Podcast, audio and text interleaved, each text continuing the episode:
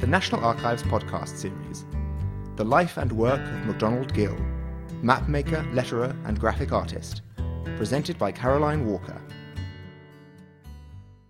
I'd like to start by just clarifying who MacDonald Gill actually was. When the name Gill is mentioned, most people instantly jump to the conclusion one's talking about Eric Gill, who was a very well known sculptor and typographer, and he, he was also the older brother of MacDonald Gill, who was also an artist. The other person that people do get MacDonald Gill mixed up with is a cartoon maker called Donald McGill. So, as you can see, a very similar name, but frequently people ask me about um, MacDonald Gill. Oh, yes, he was the one that did those saucy postcards. Well, I'm afraid um, you, will be disappointed if you've come to hear about Donald McGill. Now, MacDonald Gill, um, he wasn't as I say, Eric Gill, but he was an artist and he produced a very versatile range of work. The London Who's Who in 1920 described MacDonald Gill as an architect, a mural painter, a sign writer, and a cartographer.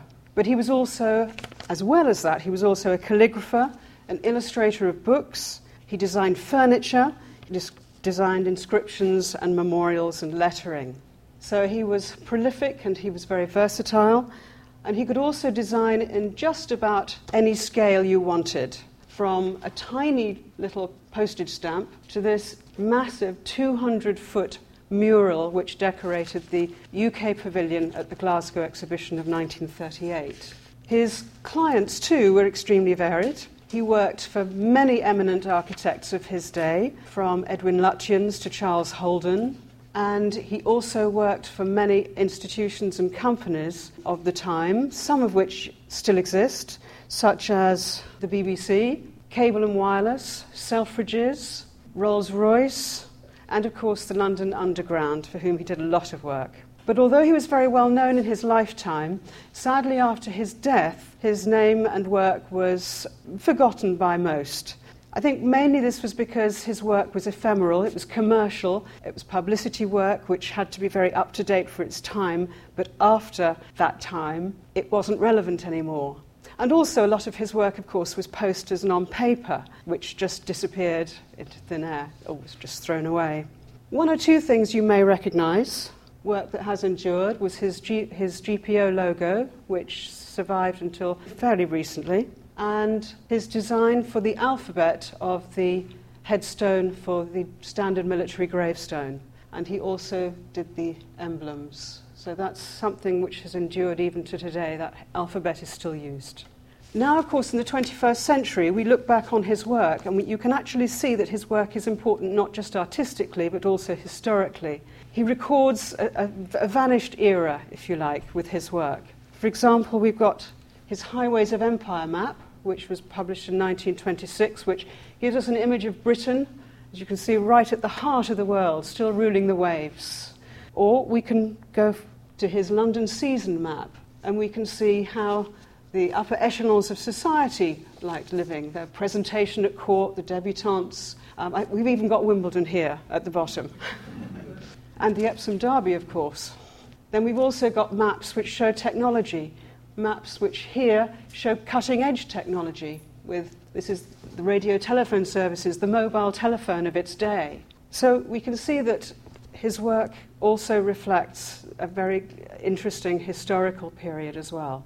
So, what I've got to try and do in, in now about 40 minutes is to give you a brief overview now of his life and his work, which is a very short time, but I'll do my best.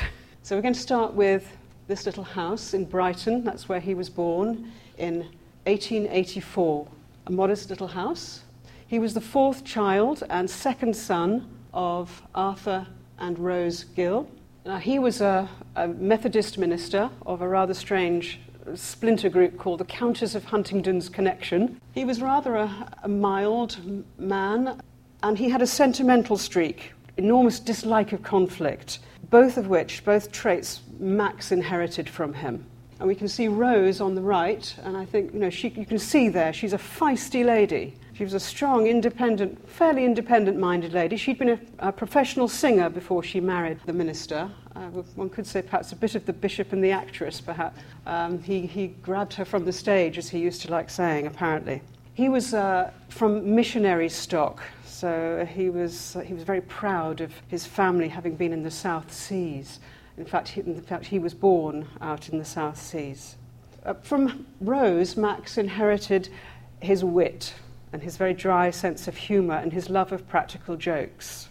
She was the centre of the family, and when I say a family, it was a big one. It was a typical Victorian family. There were 13 children in all, 11 of whom survived to adulthood.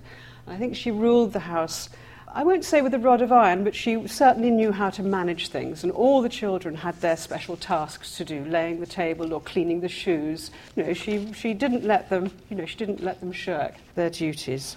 Okay, there's the 11 surviving children, sort of in various stages of uh, from childhood to adulthood.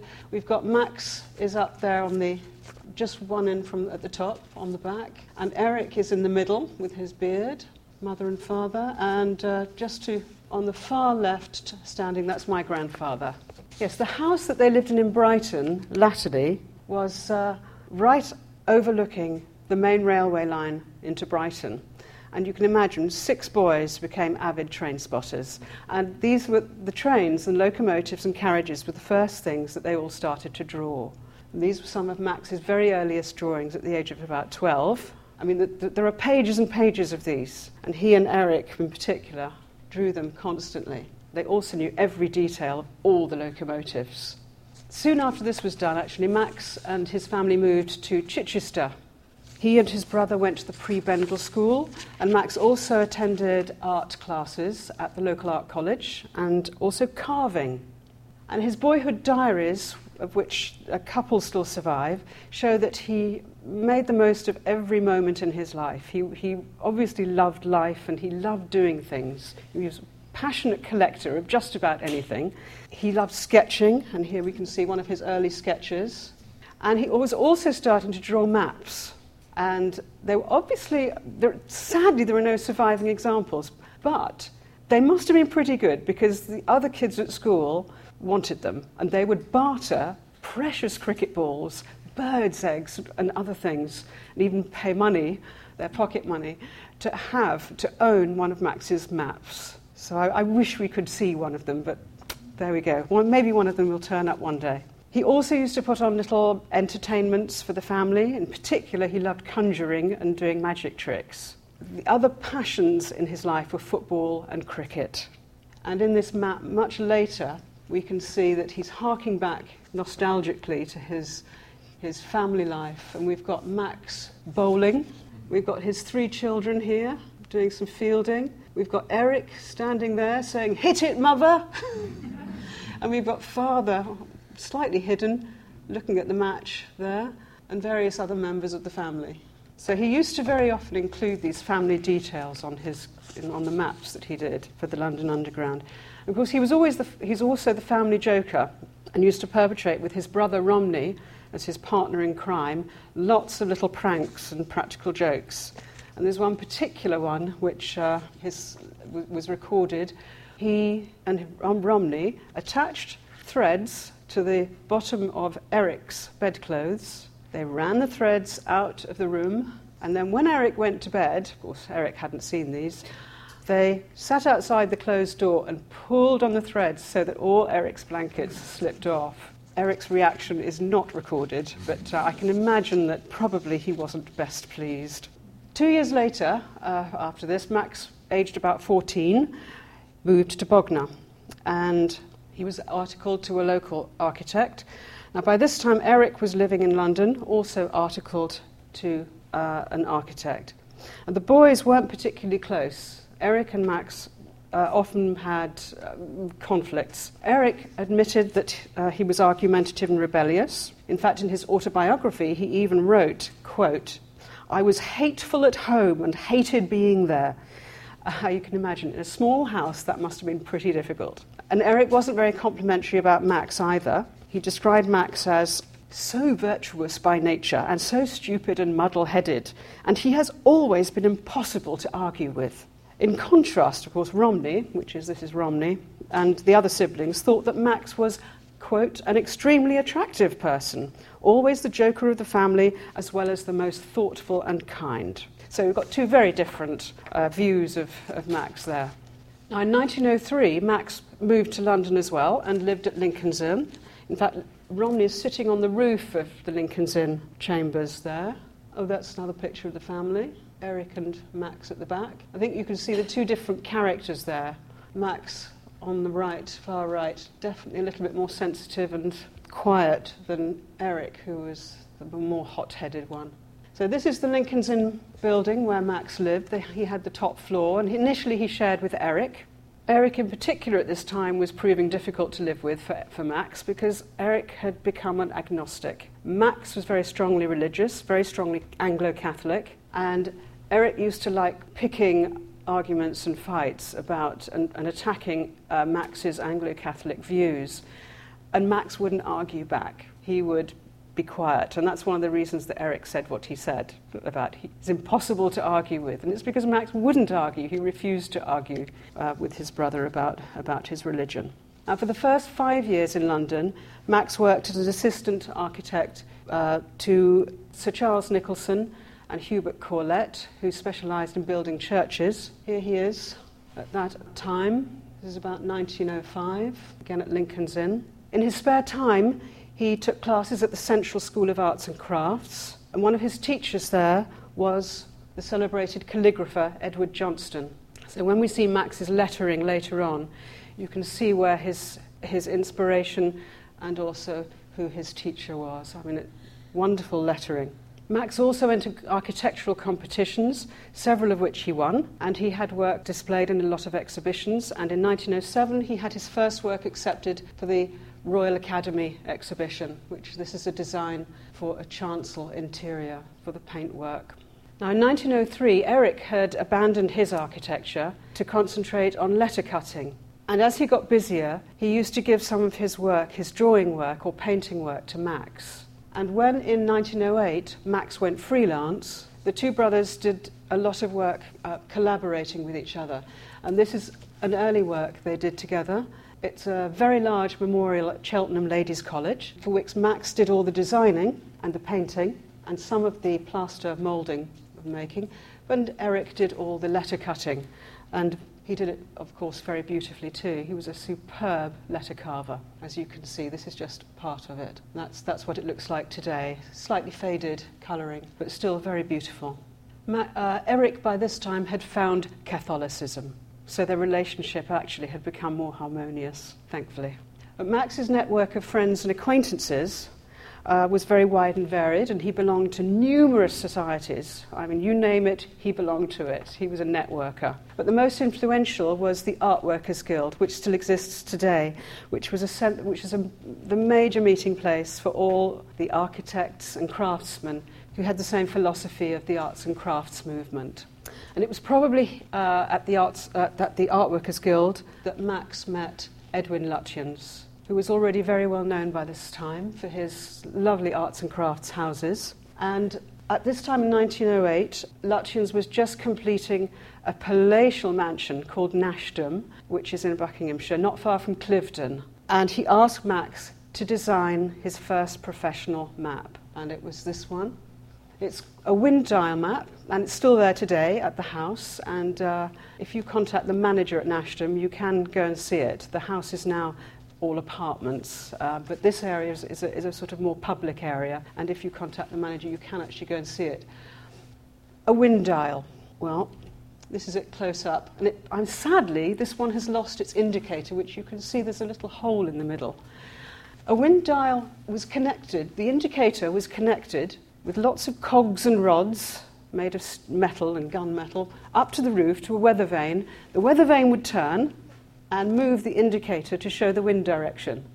Lutyens was Dutch in, in, origin, his family was Dutch, and I think he must have had the idea from the Dutch merchants' houses. When Dutch merchants were expecting a ship in, they could look at these wind dials that they'd had done in their, made in their houses and know if it was a fair wind or foul and if their ship might come in or if their ship could go out that day. So they had a very practical purpose in Holland. I'm not sure that they did in Nashdom in Buckinghamshire, but there we go. This is another one. This is at Kelling Hall, an arts and crafts house in Norfolk. And this one was actually used for a very practical purpose. Uh, the owner used to use it to see if the wind was right for his pheasant shoot. Um, the boys, however, his sons, actually preferred to use it as a dartboard. I mean, we can just see one or two of the, the holes there, but there are a number of little holes. I think it was discouraged eventually by um, a sound thrashing, so I understand. A couple of weeks ago, my husband and I went up to Lindisfarne, and uh, this is the fabulous wind dial map at Lindisfarne Castle. Also, Lutyens was refurbishing the castle at this time in 1911. So Max was painting maps, and about this time, 1912, he started to do graphic work for printers. Printing at that time was re- being revolutionized by new developments in color printing, and advertisers and companies were latching onto this. So it was be- color printing was the latest thing in all their public- in, in publicity and marketing, which was, which was a new thing in those days, really. So here we see two examples of Max's graphic work. This is a piece of original artwork, and on the right we've got the actual, an actual printed copy of a similar cover. So you can see his style. It's very bold, very simple, and very colourful, which was uh, very effective for a, a marketing tool, for publicity. Most of his work for printing was, was done for a, a chap called Gerard Meynell, who was owner of the Westminster Press he knew someone called Frank Pick. I don't know if anyone has heard of Frank Pick. Frank Pick was the publicity officer for London Underground, or at, at that time called the London Electric Railways.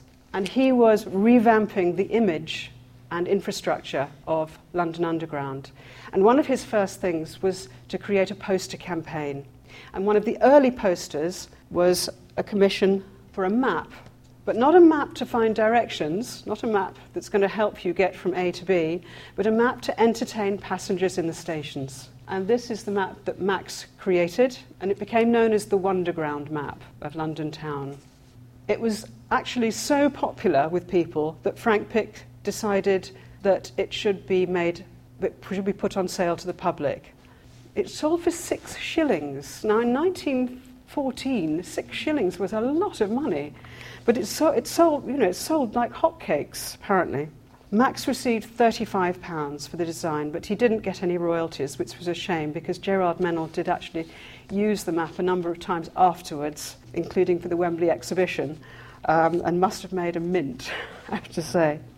But it was a landmark poster for a number of reasons. It was the first time that a map had been used really for publicity purposes. It, was, it received enormous newspaper acclaim the Daily Sketch, one, one of many newspaper cuttings in Max's collection, declared that it makes the hoardings more popular than the trains. People watch so long they lose their trains and yet go on smiling. And it also spawned a lot of imitations around the world. And within, within a few years, we've got Wonderground maps of Melbourne, of Manhattan, of Boston, Mexico, and, and many others. And even in the 50s and up to today, there are still people who go back to Max's Wonderground map and produce a pastiche of some kind. The appeal of this map is evident when you look at the detail. It's not just about colour, it's about the way that Max has depicted London. It's a mixture of sort of ancient and modern, with sort of chevron borders and wonderful lettering, but it's also got lots of quirky cartoon characters, puns, and little jokes. And here we've got the serpentine, who apparently is not really such a worm. And uh, we've also got Tyburn up there um, with a vulture overhead saying, What food for the little ones? Very gleefully.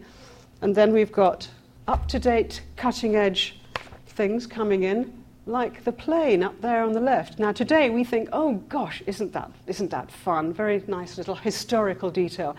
M- while Max was actually creating this map, the first loop the loop in a Blériot biplane actually took place. So that's, that's not old hat to Max and the public of that time. That was absolutely up to the minute. And we've got lots of puns here. We've got the Earl's Court. And he also included, as we saw before in the country bus services map, he, can, he puts in lots of little family detail.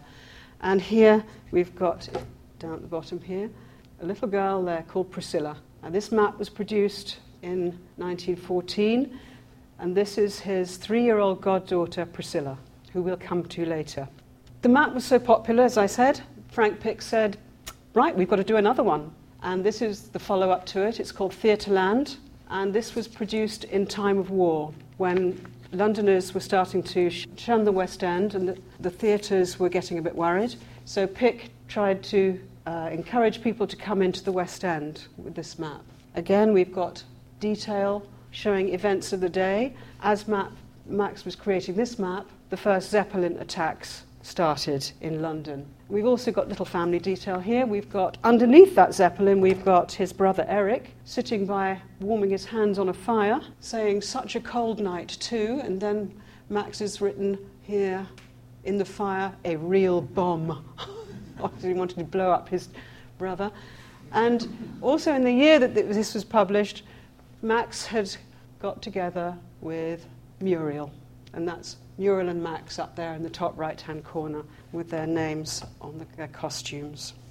My favourite map, though, I, I love this map, uh, and I love the Wonderground map, but actually, my favourite map is this map, of which there's just a tiny detail. It's Peter Pan of Kensington Gardens, which is just enchanting. And it's been on display at the poster map exhibition at the London uh, Transport Museum recently. Now, just after uh, the Wonderground map was published, Max moved to Dorset. He was working on a farm project, a model farm project, and the building of a model village in Briantspuddle. These are his innovative silos, which were based on designs of northern, northern French sort of towers and things. And he also designed a lot of cottages, which look, which look very traditional, very old, but they were actually made of concrete blocks.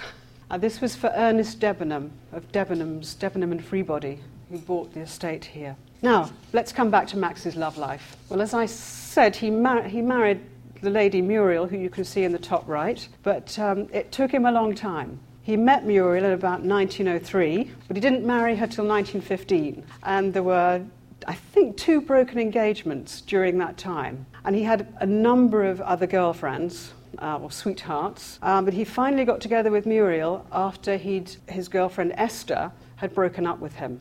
And about two days after Esther broke it off, guess who he writes to? He writes to his old flame Muriel. And within very short time, they were engaged. And the following August 1915, they got married. Okay, there's Muriel and Max. That's a little cartoon, a series of cartoons that Max drew about depicting his marriage and honeymoon. And there they are. There they are, off on their journey on their honeymoon with a, a slipper on the back with a tin tack, apparently, and all the people who were at the, the little wedding. And this is where they lived in Dorset for the five years they were there, in Turner's Puddle. By this time, of course, 1915, war was taking, war was happening over in northern France, and several of Max's brothers um, were fighting in the, in the, on the fronts, in, first in, up in Belgium, in Ypres, and then down on the Somme. Eric and Max didn't get to fight in the war. Max, of course, was working on a farm, on farm project. He tried to join up, um, in particular as a cartographer, but I don't know for whatever reason he, he was refused, or I don't know what happened. So he continued working in Dorset.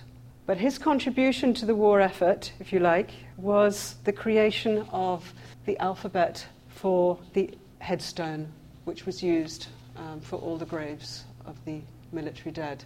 So he worked for the Imperial War Graves Commission until his death, actually, in 1947. So he designed this alphabet and also slightly altered for 1939. The headstone of his brother. This shows one of the emblems that um, was designed he, he had to draw hundreds of these emblems, every single regiment for every country and every, every single one of which, I mean, I think there are at least 250 he drew out as, as cartoons in preparation for the letter cutting. So his brother, this, this brother Kenneth, was the only one of the Gill brothers to die in the war, and he was killed in an air crash about a few days before the armistice. After the war, Max moved back to Chichester with his family and built up a very successful practice in architecture and artwork and graphic arts and so on. And he designed a steady stream of memorials in particular, a number of Oxford colleges have his role as one. And this one is at Christ Church Cathedral in Oxford. He built up a very successful practice in architecture and worked also for the London Underground. This is a system map that he designed pre Beck. He designed more maps. This was one showing the record breaking flight of Ross Smith to Australia. And again, a very tragic. Ross Smith died about a year after this in a, in a test flight. He designed, as I said, a number of cottages and houses. This one, lovely house in Sussex, an arts and crafts style house for Harold Heal, who owned and ran Staples, one of Staples Corner. And talking of Staples Corner, which I'm sure you all know, that landmark on the North Circular, well, the, the thing that put the Staples Corner on the map was when it was built at um, just at the time of the Wembley exhibition, and Max had designed all the hoardings and the, the um, what's it called, the fascia boards, enormous, massive fascia boards in yellow and red. And it was those, those fascia boards and Staples' name that were on the official directions for the Wembley exhibition. And that's why Staples Corner became such a landmark. So Max played a part in that too. He was so, Max was by this time very snowed under with work, and he took on an assistant, a, a, permanent assistant, and that was Billy Kingswell, who was a very skilled sign writer, and he stayed with Max for most of the rest of Max's career. He was a lovely man who had a great sense of humour, and I think he and Max sort of sparred off each other. Through Max's connections with Frank Pick, which were really very important in his career, um, Max was employed by the Empire Marketing Board in 1926 and this was the poster that spearheaded their Buy British and Colonial Goods campaign on New Year's Day in 1927. Newspaper reports tell us that, quote, it immediately proved so attractive as to cause congestion in the highways of London. In the Charing Cross Road, an indignant patriot who was pointing out the extent of the empire with his umbrella was moved on by the police along with his audience. I mean, it really did create a stir. And schools, schools could apply for free copies, and the map found its way into classrooms up and down the country in a smaller form than this one, I hasten to add, which was 20 foot by 10 foot. And um, interestingly, this building here at Kew houses all the maps that, that Max did for the Empire Marketing Board. And It's in fact where I first saw them um, in, in the map room here. And they even have this 16 page map of the original hoardings map of 20, 20 by 10 foot. Now, I can't go on without mentioning Max's, Max's mural painting. He was very well known for mural painting as well, particularly in churches. Um, and I'm just going to tell you a little bit about one. And this is at St Andrew's Church in Roker. And this is, depicts the seven days of the creation, very colourfully. And he did this in 1927. And I would like to add that uh, for us ladies here, two of the people who helped paint this were ladies, where they were up high on the scaffolding working with Max and, and two other chaps. This is a detail a little bit more closely up. Uh, unfortunately, damp is causing some of this to disappear. Adam, I'm afraid, has virtually disappeared now. A rather masculine looking or Amazonian Eve still exists. By this time, Max had three children. These are John, Mary, and Anne. And Mary is still alive, actually. She's 95 now, living in West Wittering down in Sussex. Now we come to 1933 the depression started to bite. Max still had a lot of work, but income was much smaller, and he had very high outgoings. His children were all at boarding school. Um, he had rent to pay on his studio in the Temple. He'd just built a house in West Wittering. He belonged to all these societies for which he paid subscriptions for. So he was in a bit of financial trouble. He always had an overdraft for some reason. He wasn't very good at handling money, I think. And he wasn't getting on very well with Muriel. Their relationship had never quite been as they had hoped, um, and I think Max, too, was just getting to a midlife crisis. At a London talk in 1933, he met, having not seen her for many years, he met his goddaughter Priscilla Johnston again. Now, Priscilla was the daughter of his old friend Edward Johnston, who you met earlier at Lincoln's Inn in, in those days. As you can see, Priscilla Max was at this time 48, and she was just, yeah, 22, I think she was here. She was a novelist, a budding novelist. She'd already had two books published. Um, and she was basically everything that Muriel wasn't at that time. It was very sad for Muriel. You know, she was in her late 40s. What could she offer Max when faced with the young, attractive Priscilla? Priscilla was also artistic. She'd been to Brighton College of Art. She'd grown up in the Ditchling community of arts and crafts, the arts and crafts world. She was, had an intellect. She loved discussion. She took an enormous interest in Max's work. And he just fell for her. He fell passionately in love with her. She was a little bit uh, um, not quite so in love with him initially, um, but she was fascinated by him, fascinated by his work. She soon became his secretary and his assistant, and she started doing tracings, blocking in work, and she was even allowed the following year to help paint waves on this wonderful map in the Scott Polar Institute in Cambridge. I have to say, there, was, there were also some tears. Um, it wasn't quite so easy. There were tears because Max was quite critical. When it came to his artwork, Max had, it had to be perfect. And um, at least on one occasion, Priscilla stormed off the scaffolding in tears because her maps, her, her waves had been proclaimed not quite good enough. Um, this is also, interestingly, it's the only work of this kind that Max has actually given her credit. We've got a little PJ there up on that map. So if you ever visit the Polar Institute, have a look in the maps. They're up in the domes, the Arctic and the Antarctic. See if you can spot Priscilla's initials. She also helped on this map, which was for the Queen Mary. I don't know if anyone's been to Long Beach, or perhaps if anyone ever went on the Queen Mary in the days that it sailed. Uh, this map uh, presides over the first class dining room, and that's what it looks like. An important client at this time was also it was the GPO, and we saw briefly the logo before. And Max also designed a series of maps for them, including one we saw earlier, and this one, the mail steamship routes, which I rather like, which shows the journey of a letter from the postbox in, onto the ship and across the Atlantic. There were also posters for the tea industry. Uh, this is one that used to be in our kitchen at home. Uh, there were t- and there were other, other maps, including glass maps for Imperial Airways. Now, in 1938, towards the end of the decade, Max's children had left home. Max told Muriel that he was leaving her she was devastated because she thought, really, although they didn't get on very well, she, of course, thought that they'd be together for always. You know, she thought that he would stay with her no matter what. But um, nothing would persuade him to change his mind, despite all sorts of letters from his siblings, his, several of whom were absolutely shocked and wrote him some very rather poisonous letters. Eric, in particular, wrote your action is both astonishing and inexplicable. In fact, on the face of it, it seems both mad and bad and unchristian. Well, I have to say, this was rather hypocritical. If, if anybody knows anything about Eric Gill, it's his behavior, and in particular his sexual behavior.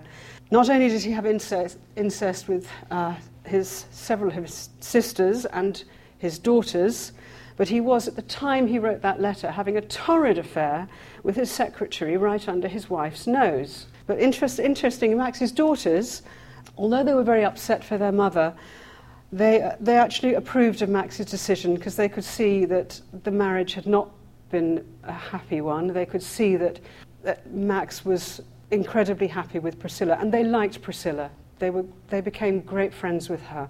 By contrast, Max's son John was very much his mother's son, and there was a major rift, and, and father and son.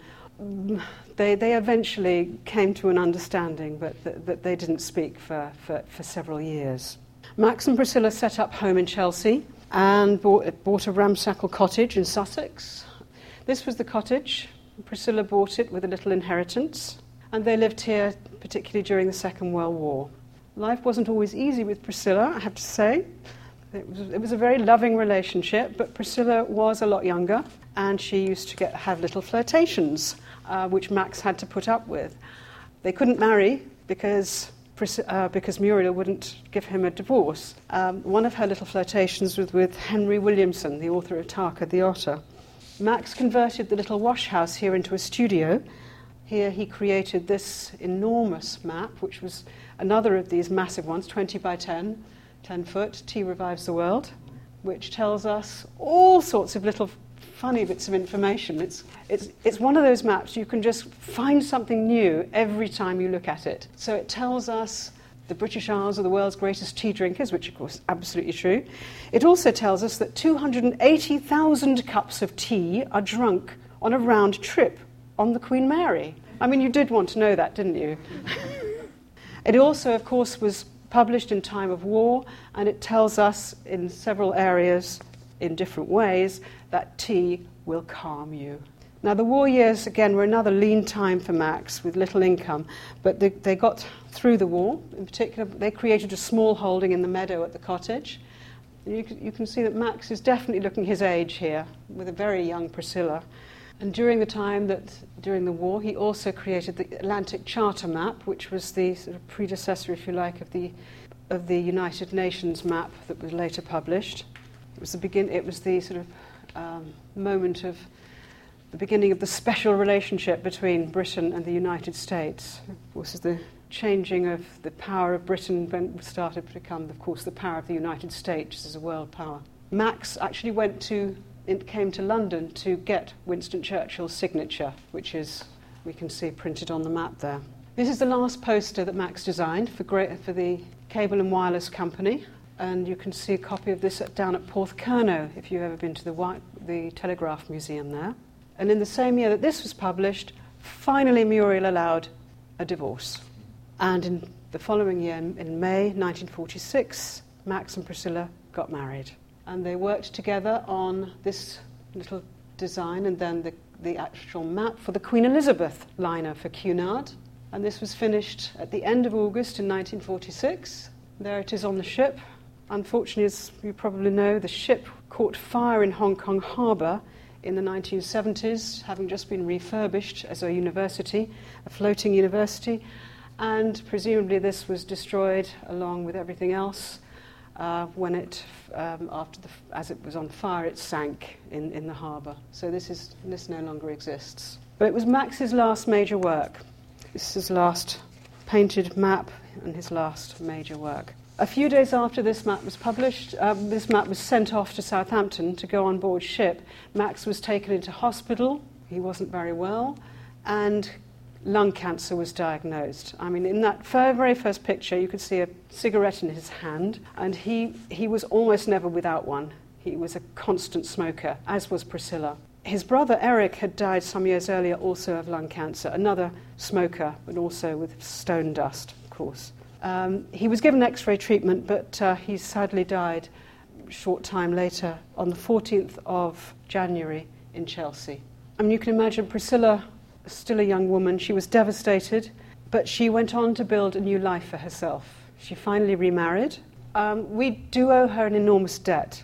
After Max's death, she cleared out the Chelsea studio and very carefully wrapped up lots of rolls of posters. She selected lots of, of the original artwork. She selected a number of important books of ledgers, workbooks, and so on, diaries, letters, and kept them. She kept and stored those things away very carefully in cupboards, up in the eaves, on top of wardrobes, in all sorts of hidden places. And when her, hus- when her nephew inherited the cottage in 1984, I beg your pardon, he slowly discovered all these things in the cottage. And those discoveries um, led me to go and meet him and find the cottage. And uh, in 2011, a lot of that material was displayed on, at an exhibition in Brighton. A large part of that exhibition is going to be coming to Ealing in the autumn of this year. So keep your eyes open on the events at Pitshanger Manor Gallery in Ealing, where you will be able to see a lot of the things that were at that major, major exhibition in Brighton. So that's all I'm going to say. I'm going to just leave you with a picture of Max, and that's Max, one Hare, Court in the temple. That was his address of his studio, and there he is catching the hare. Thank you very much.